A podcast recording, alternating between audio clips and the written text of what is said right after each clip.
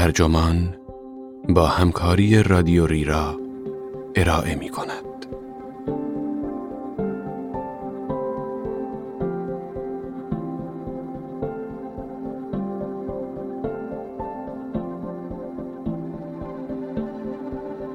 در ستایش امکان این عنوان یادداشتی است به قلم میکل آلاچویچ که در آگوست 2021 در ایان منتشر شده و ترجمان آن را در بهار 1401 با ترجمه علیرضا شفیعی نسب منتشر کرده است.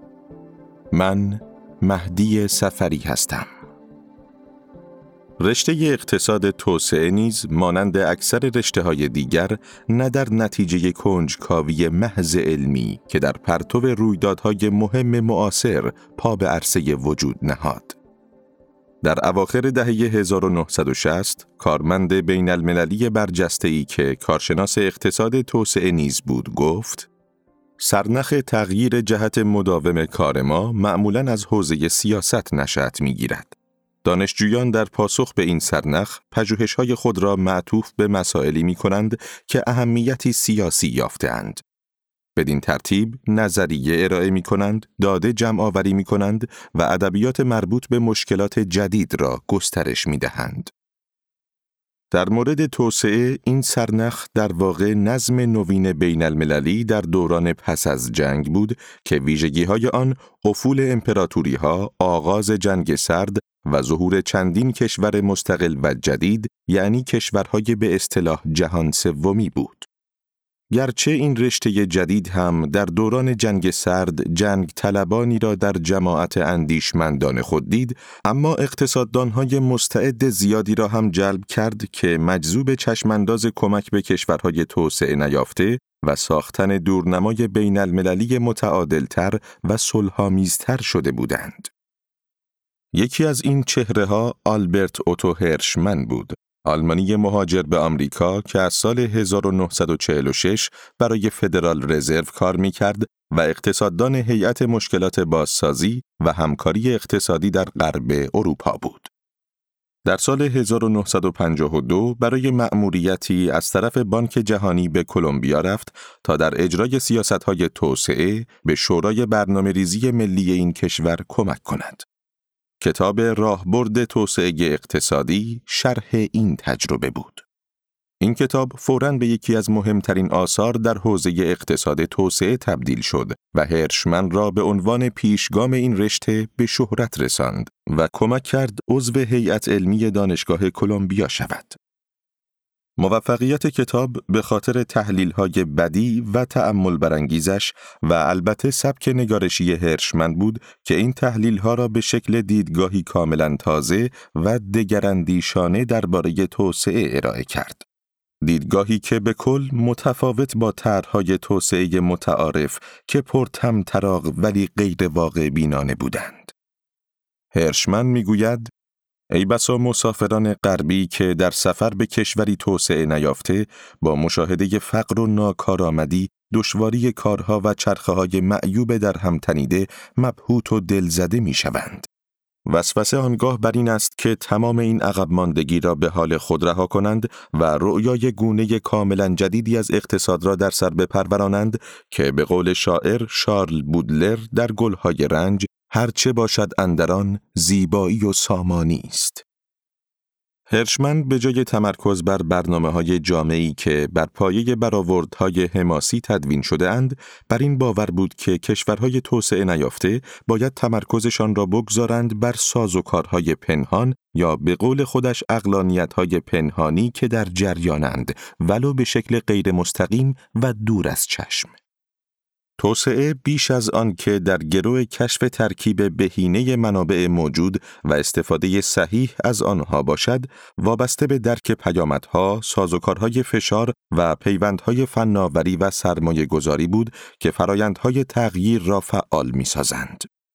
از نظر هرشمن مهمتر از همه درک این نکته بود که ترقی گاه به طرز عجیبی ابتدا از میان نواحی فرعی گذر می کند تا اینکه سرانجام بتواند عقب ماندگی را از جایگاه محوری و نهادینش جابجا کند. موضوع کتاب راهبرد توسعه اقتصادی مطالعه همین سازوکارهای اقتصادی بود. این کتاب حاوی های تو در تویی است از پیامدها و های سرمایه گذاری، مزایا و معایب ارجحیت بخشی اجتماع بر سرمایه یا فعالیت های مستقیما پرسمر، نقش واردات و البته نقش فناوری های نیازمند سرمایه. اما زیربنای تمام بحث مضمونی غیر اقتصادی است، نقش توسعه در تضمین دموکراسی. هرشمن به شدت نگران تنش بزرگی بود که در جوامع دستخوش تحول و مدرنیزاسیون شکل می گیرد. می ترسید طرحهای جاه طلبانه با شکست روبرو شوند و امیدهای توسعه را به ناامیدی بدل سازند. چون این اتفاقی می توانست پیامدهای نگران کننده ای به بار آورد. اتفاقا شکست چنین طرحهایی چه بسا طبعات بدتری از ناکارآمدی داشته باشد چون ممکن است به خشونت و ویرانی بیانجامد. او می‌گوید بیهودگی می‌تواند ناگهان جای خود را بدهد به سبوعیت و بیتوجهی کامل نسبت به رنج انسان، نسبت به حق و حقوق کسب شده، نسبت به رویه های قانونی، نسبت به ارزش های سنتی، لب کلام به قول جان مینارد کینز در 1938 نسبت به پوسته نازک و متزلزل تمدن. همین دغدغه بود که باعث شد هرشمن به جای منابع خاص تمرکز کند بر فرایند توسعه اقتصادی و اینکه چگونه می‌توان به رغم موانع ظاهرا عبور ناپذیر و در قیاب پیش نیازهای ظاهرا ضروری این ترقی ها را پیش برد. دغدغه اصلیش این بود که نگذارد سراب توسعه ناگهان به کابوس تبدیل شود. هرشمن در جوانی به چشم خود دیده بود که امید بهبود اقتصادی چگونه می‌تواند به سقوط ناگهانی موجودیت های سیاسی دموکراتیک بیانجامد. او در سال 1915 با نام اوتو آلبرت هرشمن در برلین به دنیا آمده بود. دومین فرزند و تنها پسر از سه بچه خانواده یهودی از طبقه متوسط رو به بالا بود. چنین بود که در اوج بحران و آشوب جمهوری وایمار بار آمد. در اواخر ژانویه 1933 که هیتلر صدر اعظم آلمان شد، دنیای اوتو آلبرت جوان از هم پاشید. در آوریل 1932 دانش آموز دبیرستان مذهبی و برجوهای فرانسوزیشز ژیمناسیوم بود. یک سال بعد در دوم آوریل 1933 که هنوز 18 ساله هم نشده بود سوار قطار شد و با اولین موج تبعیدی های آلمانی که از ستمهای نازی ها می گریختند برلین را ترک کرد. زندگی در تبعید نیازمند آن بود که در همان سن و سال روی پای خود بیستد. تحصیلاتش را نیز جست گریخته ادامه داد که البته همیشه کیفیت یکسانی نداشت ابتدا در پاریس، سپس در لندن و نهایتا در تریست. سرانجام در همین شهر در سال 1938 از رساله دکتریش دفاع کرد. هرشمن همچنین مشارکت پیوسته در فعالیت‌های ضد فاشیستی داشت. گزارشی از وزارت کشور ایتالیا، هرشمن اوتو یهودی آلمانی را عنصری به شدت خطرناک خواند که فعالیت‌های توطئه آمیزی داشته است. مدارک را به صورت قاچاقی بین ایتالیا و فرانسه برای نیروهای مخفی ضد فاشیست جابجا می کرد و در سال 1936 داوطلبانه به اسپانیا رفت تا در جنگ داخلی این کشور در تیپ بین المللی ارتش جمهوری خواه علیه فاشیست های فرانکو بجنگد. می‌خواست دانشمند شود اما در عین حال حس می کرد که نمی‌توانم بنشینم و دست روی دست بگذارم. معتقد بود مقاومت مسلحانه و تحقیقات علمی به هم پیوستند و مجزا نیستند. در آغاز جنگ جهانی دوم که داوطلبانه به ارتش فرانسه پیوست، گفت قویا معتقدم تخصص فعلی هر کدام از ما برای کارهای آیندهمان مطلقا ضروری است. در نیمه دوم 1940 که ساکن مارسی بود و نام مستعار آلبرت هرمنت را بر خود گذاشته بود، به واریان فرای روزنامه نگار آمریکایی پیوست تا با هم عملیاتی غیرقانونی را سازمان دهند که به پناهجویان یهودی و چپگرا کمک می کرد از اروپا فرار کنند.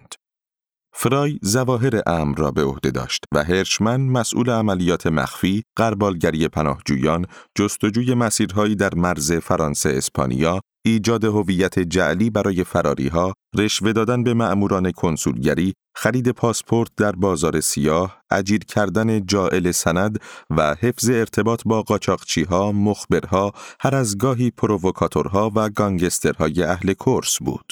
یعنی انواع و اقسام آدمهای معلوم الحالی که در شهرهای بزرگ بندری در کرانه مدیترانه پیدا می شوند. بیش از چهار هزار نفر از کمک های فرای، هرشمن و گروهشان بهرهمند شدند. والتر بنیامین مشهورترین شکست کاریشان بود. در سپتامبر 1940 اجازه ورود به اسپانیا را به او ندادند و خودکشی کرد. اما خیلی های دیگر موفق شدند. از این میان می‌توان به مارک شاگال، آرتور کستلر، مارسل دوشان، ماکس ارنست، واندا لاندووزکا، هانا آرنت، هاینریش مان و برادرزادش گولو مان اشاره کرد. در دسامبر 1940 هرشمن پیاده از کوههای پیرنه گذشت و از راه بارسلونا و مادرید خودش را به لیسبون رساند و از آنجا با پاسپورت لیتوانیایی و ویزای آمریکا راهی نیویورک شد. اوتو آلبرت هرشمن سر میز دفتر مهاجرت به آلبرت اوتو هرشمن تبدیل شد. هرشمن پس از این ماجراها به کلمه فرانسوی دبویا علاقمند شد که ارجا دارد به افراد زبر و مستقل که می توانند در شرایط سخت گلیم خود را از آب بیرون بکشند. معادل این استعداد در عرصه فکر و اندیشه همان علاقه هرشمن به شک ورزی و گلچینکاری و البته بیزاریش از تعصب ایدئولوژیک بود. با اینکه مارکسیسم سازه اندیشورانه استوار و عظیمی بود، هرشمن در عوضش علاقهش را به انگاره های کوچک معطوف ساخت. همان چیزی که شوهر خواهر و راهنمایش فیلسوف ایتالیایی یونجنیو کلورنی آن را کاستلوتزی یا قلعه های کوچک مینامید که اشاره ریزی دارد به شک درباره استحکامشان. هرشمن در دوران بلند حرفه‌ایش در رشته های مختلفی سهمی فا کرد و از شفافیت مرز میان این رشته ها کاست. از اقتصاد توسعه گرفته تا سیاست های پولی، از تاریخ اندیشه گرفته تا تحلیل جنبش های اجتماعی و مشارکت سیاسی. تواناییش در به قول خودش تعدی از حد و مرز رشته ها چنان اساسی بود که سخت می‌توان پژوهش‌هایش را دسته بندی کرد. خودش هم در تایید این دشواری به جای علوم اجتماعی از یک علم اجتماعی تفسیری سخن می گفت. با توجه به قنای آثار، تنوع علاقمندی ها و وسعت بینشهایش سخت می‌توان کارهایش را در چند مفهوم خلاصه کرد. اما دو ویژگی وحدت بخش و مرتبط در سرتاسر سر مسیر فکری هرشمن وجود دارد. ویژگی نخست چیزی است که هرشمن اسمش را امکانگرایی میگذاشت. امکانگرایی او بیش از آنکه روشی مشخص و چارچوبمند باشد، تمایلی شخصی بود بر پایه این باور که تغییر اجتماعی اساساً فرایندی غیر کرانمند است و نقش عالم اجتماعی علاوه بر مشاهده آنچه می‌توان اسمش را سازوکار ساختاری تغییر اجتماعی گذاشت، تجسم تحولات پیش بینی نشده و غیر منتظره نیز هست. هرشمن تحلیل تاریخی را کاری ضروری برای علم اجتماعی مد نظرش به حساب می آورد. اما تأکیدش بر آنچه خودش شدنی های تاریخ می نامید با پذیرش کلی تقدیر و عدم قطعیت همسو نمی شد. هرشمن در گذرگاه های بی پایان تاریخی و در ویژگی های دقیق رویدادهای تاریخ هم راهی برای خروج از تنگنای جبرگرایی و هم مهمتر از آن بنیانهایی برای تعهد به اصلاح طلبی سیاسی میافت. همواره بر مفاهیمی مثل توفیق اجباری و پیامدهای ناخواسته کنشهای انسان تأکید داشت. همچنین معمولا بر امر منحصر به فرد و غیر منتظره تمرکز می کرد تا مسیرهای تغییر اجتماعی را برجسته سازد. مسیرهایی که گرچه نامحتمل ولی باورپذیر و شدنی بود.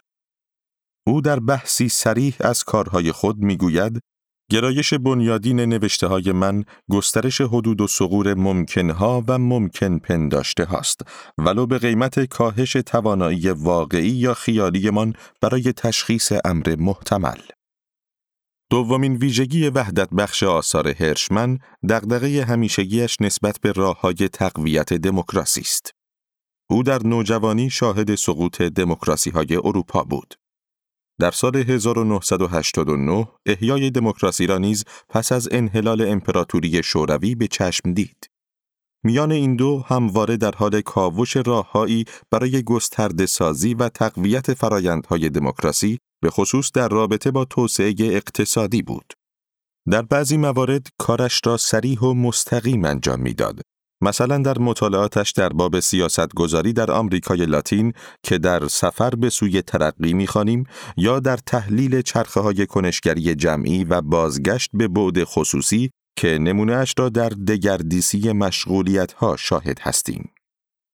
در برخی دیگر از موارد هم غیر مستقیم به این مسئله می پرداخت مثلا در بررسی رفتار پروژه های توسعه در کشورهای توسعه نیافته که می‌توان نمونهش را در اثر کلاسیکش راهبرد توسعه اقتصادی و نیز در سخنی در باب پروژه های توسعه مشاهده کرد یا هنگام بررسی نحوه شکلگیری توجیه برای تجارت در اروپای مدرن از قرن 16 تا 18 که می‌توان در کتاب هواهای نفسانی و منافع خواند. هرشمن گاهی به شکل بسیار کلی در این موضوع غور می کرد که نمونهش را می توان در تحلیل پر آب و تاب فریادهای اعتراض اعضای یک موجودیت سیاسی در خروج، اعتراض و وفاداری دید. و گاهی هم روی کرده پایین به بالا را پیش می گرفت. مثلا مطالعه تعاونی های مردم نهاد در کتاب آمریکای لاتین پیشروی جمعی. به هر روی سؤال زیربنایی همیشه این بود که چگونه می‌توان توسعه اقتصادی را با مشارکت سیاسی دموکراتیک ادغام کرد و آن را از خطرات تمامیت خواهی مسون داشت. هرشمن به خوبی آگاه بود که ترقی اقتصادی تأثیراتی به شدت دو سویه بر حوزه سیاست دارد.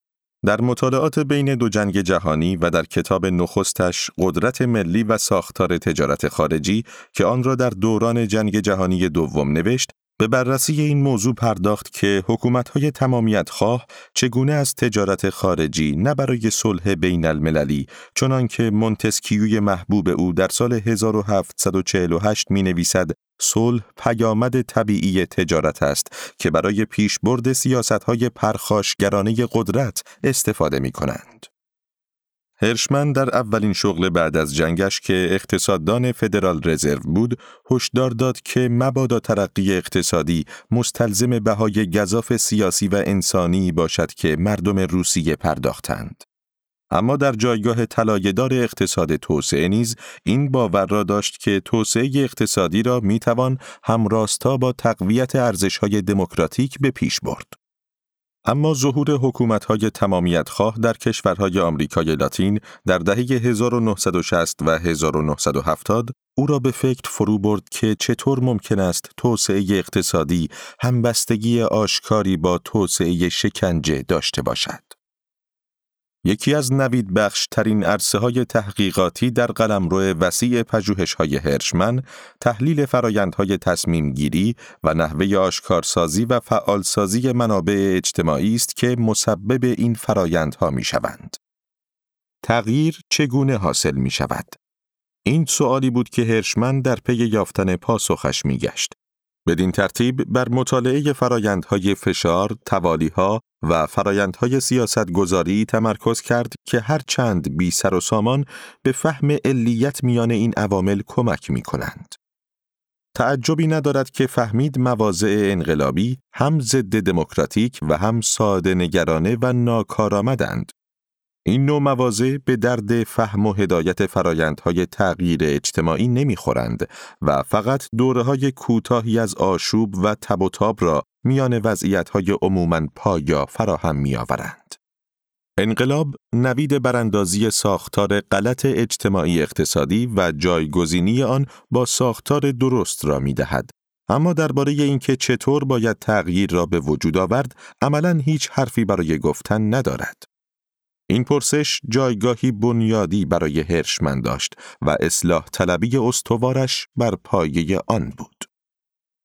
هرشمن به جای طرحهای جامع یا انقلابی بر سیاستگذاری مبتنی بر شرایط تأکید داشت و معتقد بود اصلاح پیشگی که منظورش توانایی پیشبرد دستورالعمل سیاستهای اصلاح طلبانه بود معمولا در گروه ویژگیهایی نامحسوس و نسنجیدنی است. در مقاله‌ای که در سال 1962 با چارلز لیند بلوم دانشمند علوم سیاسی نوشت و زیاد به آن استناد می شود می گوید پر واضح است که هرگز نمی‌توان مقدارهای بهینه انواع سیاستها تحت شرایط مختلف را از قبل مشخص ساخت. پس هنر ترویج توسعه اقتصادی مشتمل بر اشرافی حسی بر این مقادیر بهینه است. اشراف حسی بر نتایج بالقوه تصمیمات سیاستی که در تضاد با اتکا بر دستورالعملهای استاندارد است، مستلزم ارجحیت پیچیدگی بر سادگی و عدم قطعیت بر پیش بینی پذیری بود. از نظر هرشمن این امر مستلزم مسیری کاملا منحصر به فرد در حرفه اقتصاد بود. کمی قبل از اینکه انقلاب انتظارات اقلانی در اوایل دهه 1970 پا بگیرد، هرشمن کتابی نوشت در این باره که شرکتها، سازمانها و حکومتها چگونه به ناکارآمدیها و زوال واکنش نشان می‌دهند. و سازوکارهای بهبودی اقتصادی و سیاسی چه تعاملی با هم دارند. کتاب خروج، اعتراض و وفاداری به موفقیتی زود هنگام رسید، اما در این حال دو پیامد داشت. هم جایگاه هرشمن را در جمع کم شمار دانشمندان مبتکر علوم اجتماعی که در قید مرزهای میان رشته ها نبودند مستحکم کرد و هم مسبب جایگاه هاشیه‌ایش در رشته اقتصاد شد. چنان که گفته شد توجه به تحلیل های دقیق نحوه شکلگیری تغییر باعث شد هرشمن به وجه تاریخی فرایندهای سیاسی و اجتماعی به شدت حساس و ریزبین باشد. از دیدگاه او پرداختن به فرایندهای تاریخی دست کم سه مزیت داشت. اولا نقش مهمی در ساختن مدل‌هایی داشت که بتوانند دگرگونی‌های اقتصادی، سیاسی و اجتماعی را تبیین کنند. مدل های هرشمن قرار نیست قوانین کلی درباره تغییر اجتماعی باشند بلکه بعضی سازوکارها را تشریح می کنند اما اعتبارشان بستگی به شرایط خاص دارد و باید آنها را در کنار تحلیل تاریخی به کار گرفت تا معنایی داشته باشند اگر بخواهیم از اصطلاحات رمون بودون در کتاب جایگاه بینظمی استفاده کنیم، باید بگوییم مدل های هرشمن واقع گرایانه نیستند یعنی نمی‌توان از آنها گزاره ای استنتاج کرد که فارغ از شرایط همیشه معتبر باشد. از این جهت مدل های فرمی هستند و به لحاظ محتوا توهیند. اما این چارچوب های مفهومی را می توان با اطلاعات خاص پر کرد و آن وقت قدرتی تفسیری به دست می آورند. نکته دوم هم با نکته نخست ارتباط تنگاتنگی دارد. تحلیل تاریخی ضمن اینکه اطلاعات لازم را برای مدل‌های تغییر اجتماعی فراهم می‌آورد، حکم سنگ محکی را نیز دارد که می‌توان مدل‌ها را بر مبنای آن بهبود بخشید و دگرگون ساخت. نمونه بارز این امر را می‌توان در آنجا دید که هرشمن دوگانگی خروج و اعتراض را در سال 1989 مورد بازنگری قرار داد. یعنی آن را 20 سال بعد از ارائه اولیه در پرتو رویدادهای تاریخی اخیر اصلاح کرد. در بحث اولیه خروج رفتار بازاری ایدئال نوعی مصرف کننده است و اعتراض تجلی کنش سیاسی می باشد. طبق دیدگاهی که هرشمن در سال 1970 درباره آنها داشت، خروج و اعتراض عمدتا دو نیروی بدیلی هستند که اهداف متضاد دارند. مصرف کنندگان یا شهروندان از این دو حالت خارج نیستند یا سرخوردگیشان را از افت کیفیت محصول یا وخامت شرایط به اعتراض در میآورند و یا با خرید محصول رقیب رأی دادن به حزب سیاسی دیگر یا نقل مکان به محلی جدید به اصطلاح به جای دیگری می روند یعنی خارج می شوند. اما سقوط دیوار برلین در سال 1989 فرصتی فوق‌العاده در اختیار هرشمن گذاشت تا نظریه‌اش را اصلاح کند چون کنشی کاملا خصوصی همچون خروج به طور غیرمنتظره‌ای به جنبش اعتراضات عمومی تبدیل شده بود. هر کس قصد فرار داشت این عمل را مسئله ای کاملا خصوصی میپنداشت ولی خیلی از مردم در آن واحد همان تصمیم را گرفتند و هجرتی دست جمعی و تودوار در ایستگاه های راه آهن، سفارتها و جلوی مرزها به راه انداختند. خروج خصوصی به پدیده جدید خروج عمومی تبدیل شد و جان تازه‌ای به اعتراضات عمومی بخشید. هرشمن در سال 1993 نتیجه گرفت چون این آموخته ایم که در بعضی تجمعات سرنوشت ساز خروج می تواند با اعتراض در هم تنیده شود. به طوری که اعتراض از خروج سر برآورد و خروج اعتراض را تقویت کند.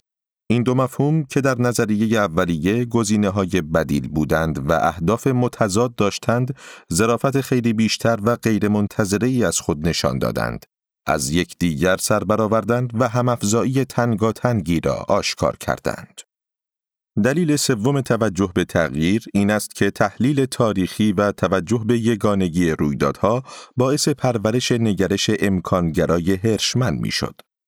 انقلاب ها گرچه در نظر هرشمن پاسخی نادرست به مشکلات سیاسی بودند، در چشمش به نمونه بارز نوآوری تاریخ تبدیل شدند و از این جهت مفید گشتند. او در سال 1980 برای اشموئل آیزنشتات جامعه شناس اسرائیلی می نویسد پیگیری جز به جزء فرایند یک انقلاب چنان درک خوبی نسبت به بسیاری از شدنی های تاریخ می دهد که هرگز از روی کرده ساختارگرا بر نمی آید.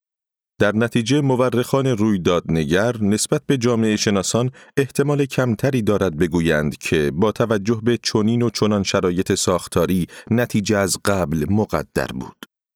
این تأکید بر فرایند انقلابی هر آینه نوید بازگشت چند درجه از آن آزادی عملی را به ما می دهد که ساختارگراها آن را با خطر مواجه کرده بودند. اتفاقا یکی از اساسی ترین اهداف پژوهش های هرشمن گسترده سازی عرصه ممکنها در سازوکار اجتماعی و سیاسی است. از نظر هرشمن که اصلاح طلب و سوسیال دموکراتی شورمند بود، این هدف دلالت های سیاسی مستقیم داشت. چرا که گسترده سازی هیته ممکنها به معنای نیرو بخشی و تقویت ابزار در دسترس سیاست گذاران بود. هرشمن لحظه ای از یاد نمی برد که کلورنی شوهر خواهر و دوست صمیمیش شک را بسیار پرسمر و زاینده اندیشه های جدید می دانست. شک را نباید نیرویی فلج کننده دانست.